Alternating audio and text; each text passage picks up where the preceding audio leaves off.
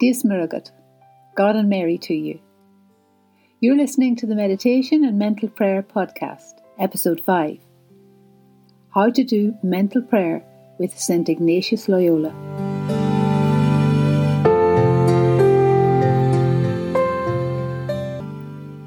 My name is Christabel Pankhurst. I'm a Catholic school teacher of Catholic theology and an author of the Meditation and Mental Prayer Journals. How to do mental prayer according to St. Ignatius Loyola. Now, the question has been asked Was St. Teresa of Avila the only one who had a system of mental prayer? And of course, the answer is no. St. Ignatius Loyola wrote a book called The Book of the Spiritual Exercises which were a result of his own experiences on his journey to sainthood. These spiritual exercises, written about approximately 600 years ago, are still used today in Catholic Ignatian retreats, and they are so good.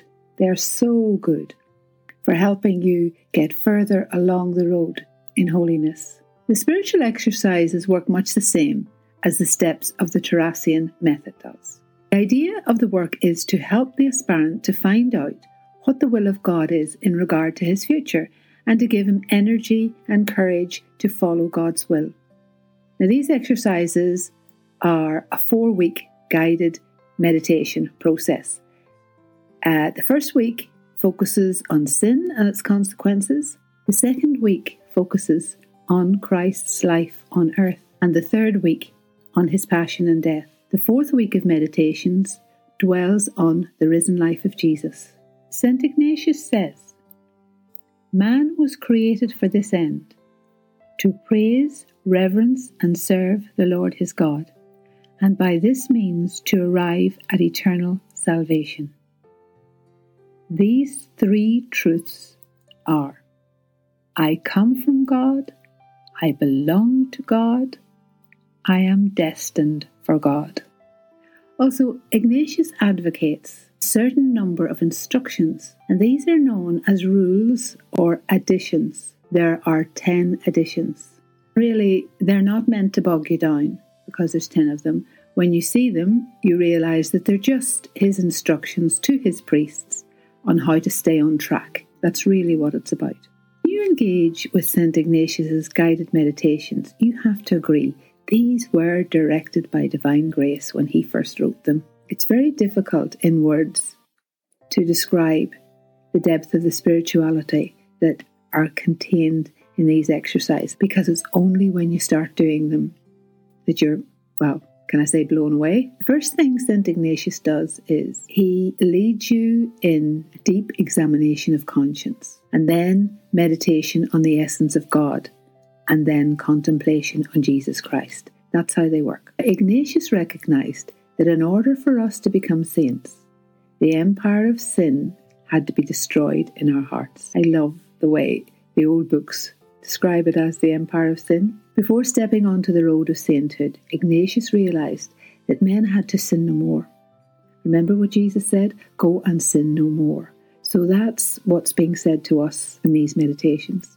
Ignatius begins with the examination of ourselves. We look at our thoughts, our works, our actions, and when we examine these against the commandments of God and the Church, we'll realize how our behaviour is set against divine laws. This exercise Ignatius calls the examination. He recommends this above everything else. In this examination, although it is very serious, Ignatius warns us against indulging in scruples. First of all, we go directly to our dominant sin or vice in our character. And to better overcome our vices, really begin by isolating them. I attended Dominican College, uh, Fort William in Belfast in the 1950s, and we had a nun, God love her, called Mother Raymond. May Lord, the Lord have mercy on her soul. Now, she told us that if you want to chop a bundle of sticks, trying to do so while they're still tied together was nearly impossible. And so it would be wise to separate them out and apply the hatchet to one at a time. Now, she said that was the way to overcome our sins, separately and one at a time. Now, to continue with Ignatius, he advises that in the morning you decide which of your vices you want to avoid above all the rest. Every time during the day you see yourself commit this particular fault, you have to offer up to God your repentance. Now, to really engrave it on your mind that something has happened, you should carry out a small action that brings to your mind that you have done wrong and you have apologized to God for it. Uh, some of the priests would uh, that have done this would advise putting your hand on your heart in such a way that no one observes you. Now, in the afternoon or at night, you review your day and you count how many failures you've had during the day. I remember being surprised reading that Padre Pio required his penitents to number their sins. You know, if you did, I, I lied. Well, how many times did you lie? Or something worse. And I just found that very daunting and thought, well, I just would never go to him for confession. It would be too difficult. But I can see that, gosh, each sin has to be confessed. It's not like you can really bundle them all together when you're confessing them either. But however, I've read in his book that Anthony Mary Claret checked his behaviour on the hour, every hour, when he would hear the church bells toll.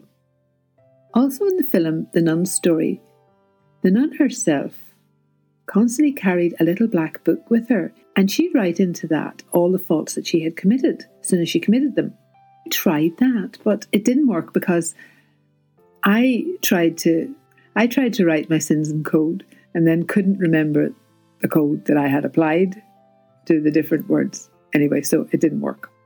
Gave up on it. But anyway, you write down the results of your examination of conscience and you recall your results and progress from the day before or the week before. Uh, you really do need to see that you are getting better, that you're progressing in holiness. And you know, I find this is a good time uh, to use our um, journals that we produce meditation and mental prayer. Mother Raymond taught us that we should view our spiritual life like a bank balance, and she must have got the idea from St. Ignatius, who said we must eradicate all faults and cultivate the opposite virtues in the same way a merchant views his credits and losses in his bank balance. To examine our conscience, we look at the commandments of God and the Church, and the principal duties of our state and life. We ask ourselves, what does this commandment or this duty require of me? In what way have I been unfaithful? It is so important to feel genuine sorrow for those faults and omissions that we committed. Now, when we come to the meditation itself, the subject of the meditation should be divided into two or three points, and these are known as the prelude. We then picture in our imagination the scene, action, or the mystery, whatever, that we will be able to converse with Jesus in a loving way, which would be the third way. The subject of the meditation should be divided into two or three points so that you, you have got two to three points to really think about. That part of the meditation is known as the prelude. We then picture in our imagination the scene, uh, bring that to mind, the action in what we're reading, or even a mystery, if it's a mystery we're reading about. And then the third part is we converse with Jesus in a loving way about what we've read or what we, we want to talk to him about. And to put that the way St. Ignatius would put it, and it's quite simple. The memory remembers two or three points we wish to consider, the imagination makes pictures of them, and then we love with our hearts Jesus Christ by first asking Him for the grace to become holy. All this is done in the active presence of Jesus Christ. So that's it bound up very, very simply, and really it links in with St. Teresa's way of doing things. Now, the Ignatian meditations that facilitate the mental prayer itself, they're grouped into three ways, as they're termed. So he called them three ways purgative way, the illuminative way, and the unitive way.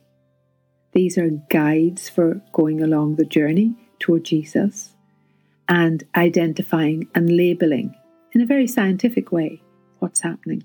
The actual center of the meditation process, St. Ignatius describes in three simple parts before meditation, during meditation, after meditation. I made everything into about five points here and I will just look at them quickly. At the start of the meditation, that you really feel the truth of what you've chosen for your meditation in order that you'll be successful and that it will lead on into mental prayer. You're not academically studying but instead living the mystery. Number two, I've, I've written down here keep an awareness that this is about overcoming our vices and acquiring virtue. If we feel elevated in any way during any of the exercises, you really do have to take care. At least I find I do. Because you get so carried away at times that you make promises.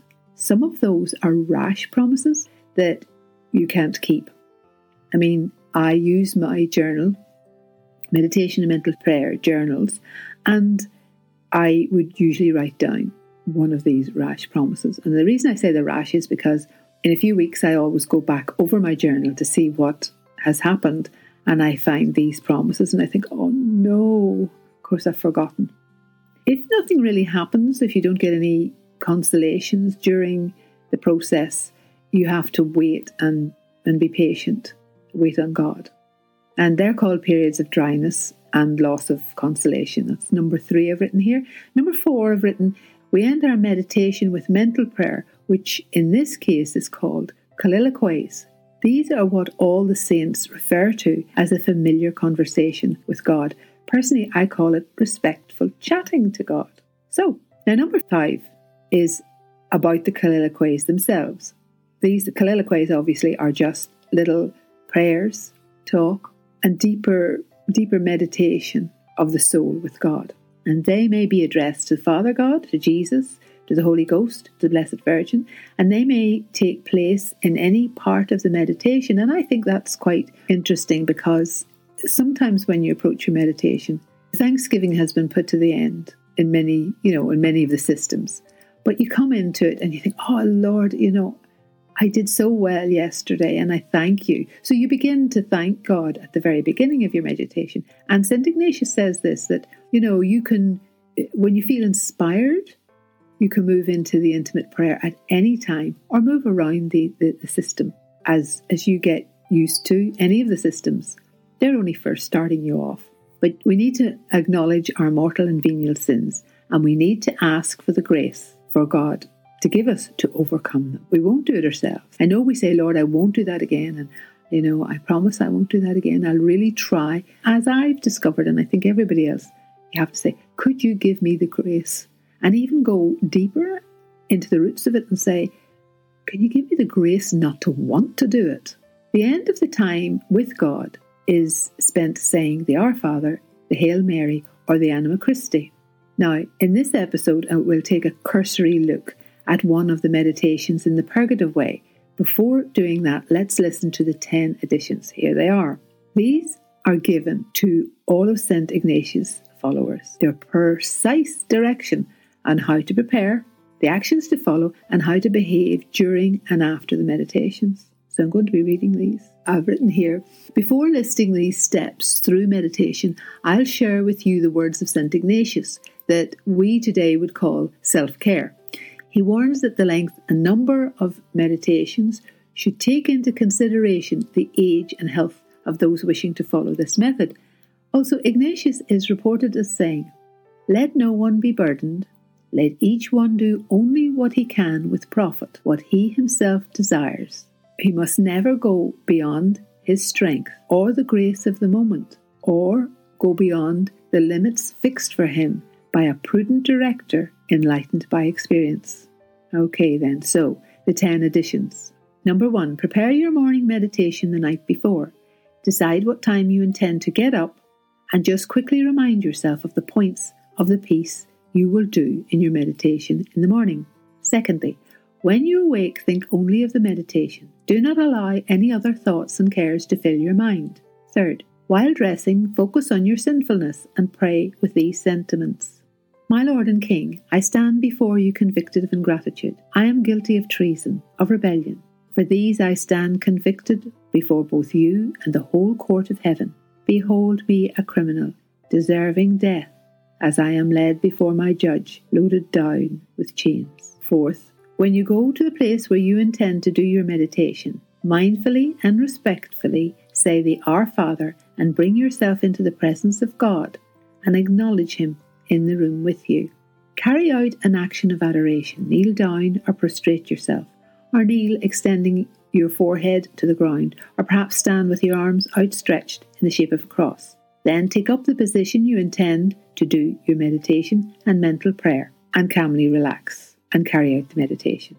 Sixth, when you've finished your meditation, change your position and think about how successful the meditation was.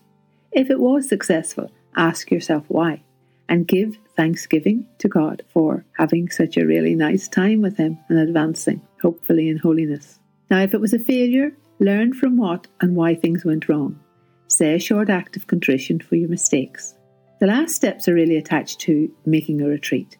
It was these last steps really solidified the experience in the hearts and minds of the priests and lay people who enter into these enclosed silent retreats. Seventh, keeping sad because of your sins. He says here to lay aside all joyful thoughts. For instance, he says, thinking of the glorious resurrection of Jesus Christ, we don't think of that. This thought would dry up your tears. This is whenever you're doing the first set. So you see, you should be shedding tears for your sins during these meditations. Okay, number eight, shut out the daylight as much as to leave the room only enough light to read and take meals by. There was usually somebody outside passing food into his parent. Right, number nine, make the following commitment I will not look at anyone unless obliged to salute them or say adieu. Number 10, recommendations. And this is to do with the amount of penance that you do, and we'd look at that at a different time. Just looking back there on the idea that you won't laugh. Now, when I first read that, I thought, that's very draconian. And then I thought, you know, there are times when laughter's not always the best medicine. Because whenever I worked in the city, I had a long drive. It was easy to say many, many rosaries along the way. But when I arrived at work and called into the office to pick up my meal, I would invariably chat to the secretaries and I'd tell them a joke. They would laugh, obviously with enjoyment, but at least one of them would take the Lord's name in vain because people do in Ireland, they, they do it a lot. And so, coming from saying the rosary and feeling joyful and near to Our Lady, and going into the office and becoming the reason or the cause of someone to commit sin, it wasn't a good feeling. And all I had been doing really was wanting to make people happy and brighten the day. But really, the saints would have known the first time that happened never to let it happen again. Before I share with you one of St. Ignatius' meditations, I have to warn you that they penetrate very deeply into the soul. I have a friend who was a sinner, an ordinary sinner. She believed that whatever the world told her, it was okay to do. But she had a brother who was a priest. He was a traditional priest, and he made her life very difficult.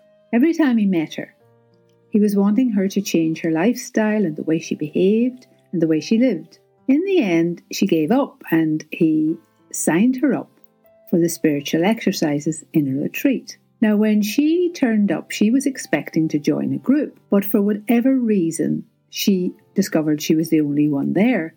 So she had the full attention of about three priests. When she and I talk about it, she wonders whether or not it was done deliberately that she was on her own. Anyway, she said that afterwards, when she came out, she was totally traumatized and that you really would need some psychological help.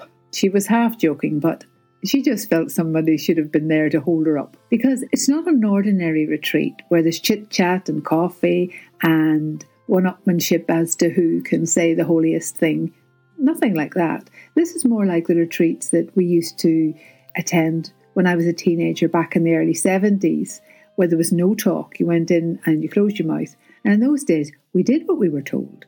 So we really did come out of those retreats much more spiritually balanced in every way.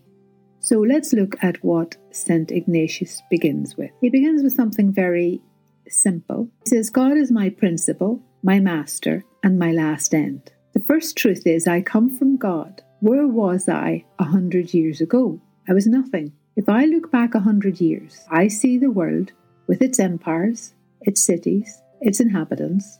I see the sun which shines today, the earth in which I dwell, the land which gave me birth, the family from which I sprung, the name by which I am known. But I, where was I? And where was I before, when even an insect was more important than me? At least they were in existence. But now look, I exist. I possess an intellect, a mind capable of knowing things. I have a heart that loves. I have senses. I can see, I can hear, I can taste, I can touch. I am in existence. But who gave it to me? Did it happen by chance? By some senseless act? My parents? My parents would have to answer in the words of the mother of Maccabees No, it was not I who gave you mind and soul, it was the Creator of the world. So, God created you, and the decree of your creation is eternal now, like Himself. God thought of you and took you from nothingness, and He gave you a place in His thoughts. You were in the mind, you were in the heart, you are loved with an everlasting love. So, the first point that we are considering is I come from God. My soul is made in His image. In me is the same attributes, they are an extension of the Creator. God created me and has continued His creation during every moment of my existence. Through the many hours and moments of my life, He continues in me and makes me live.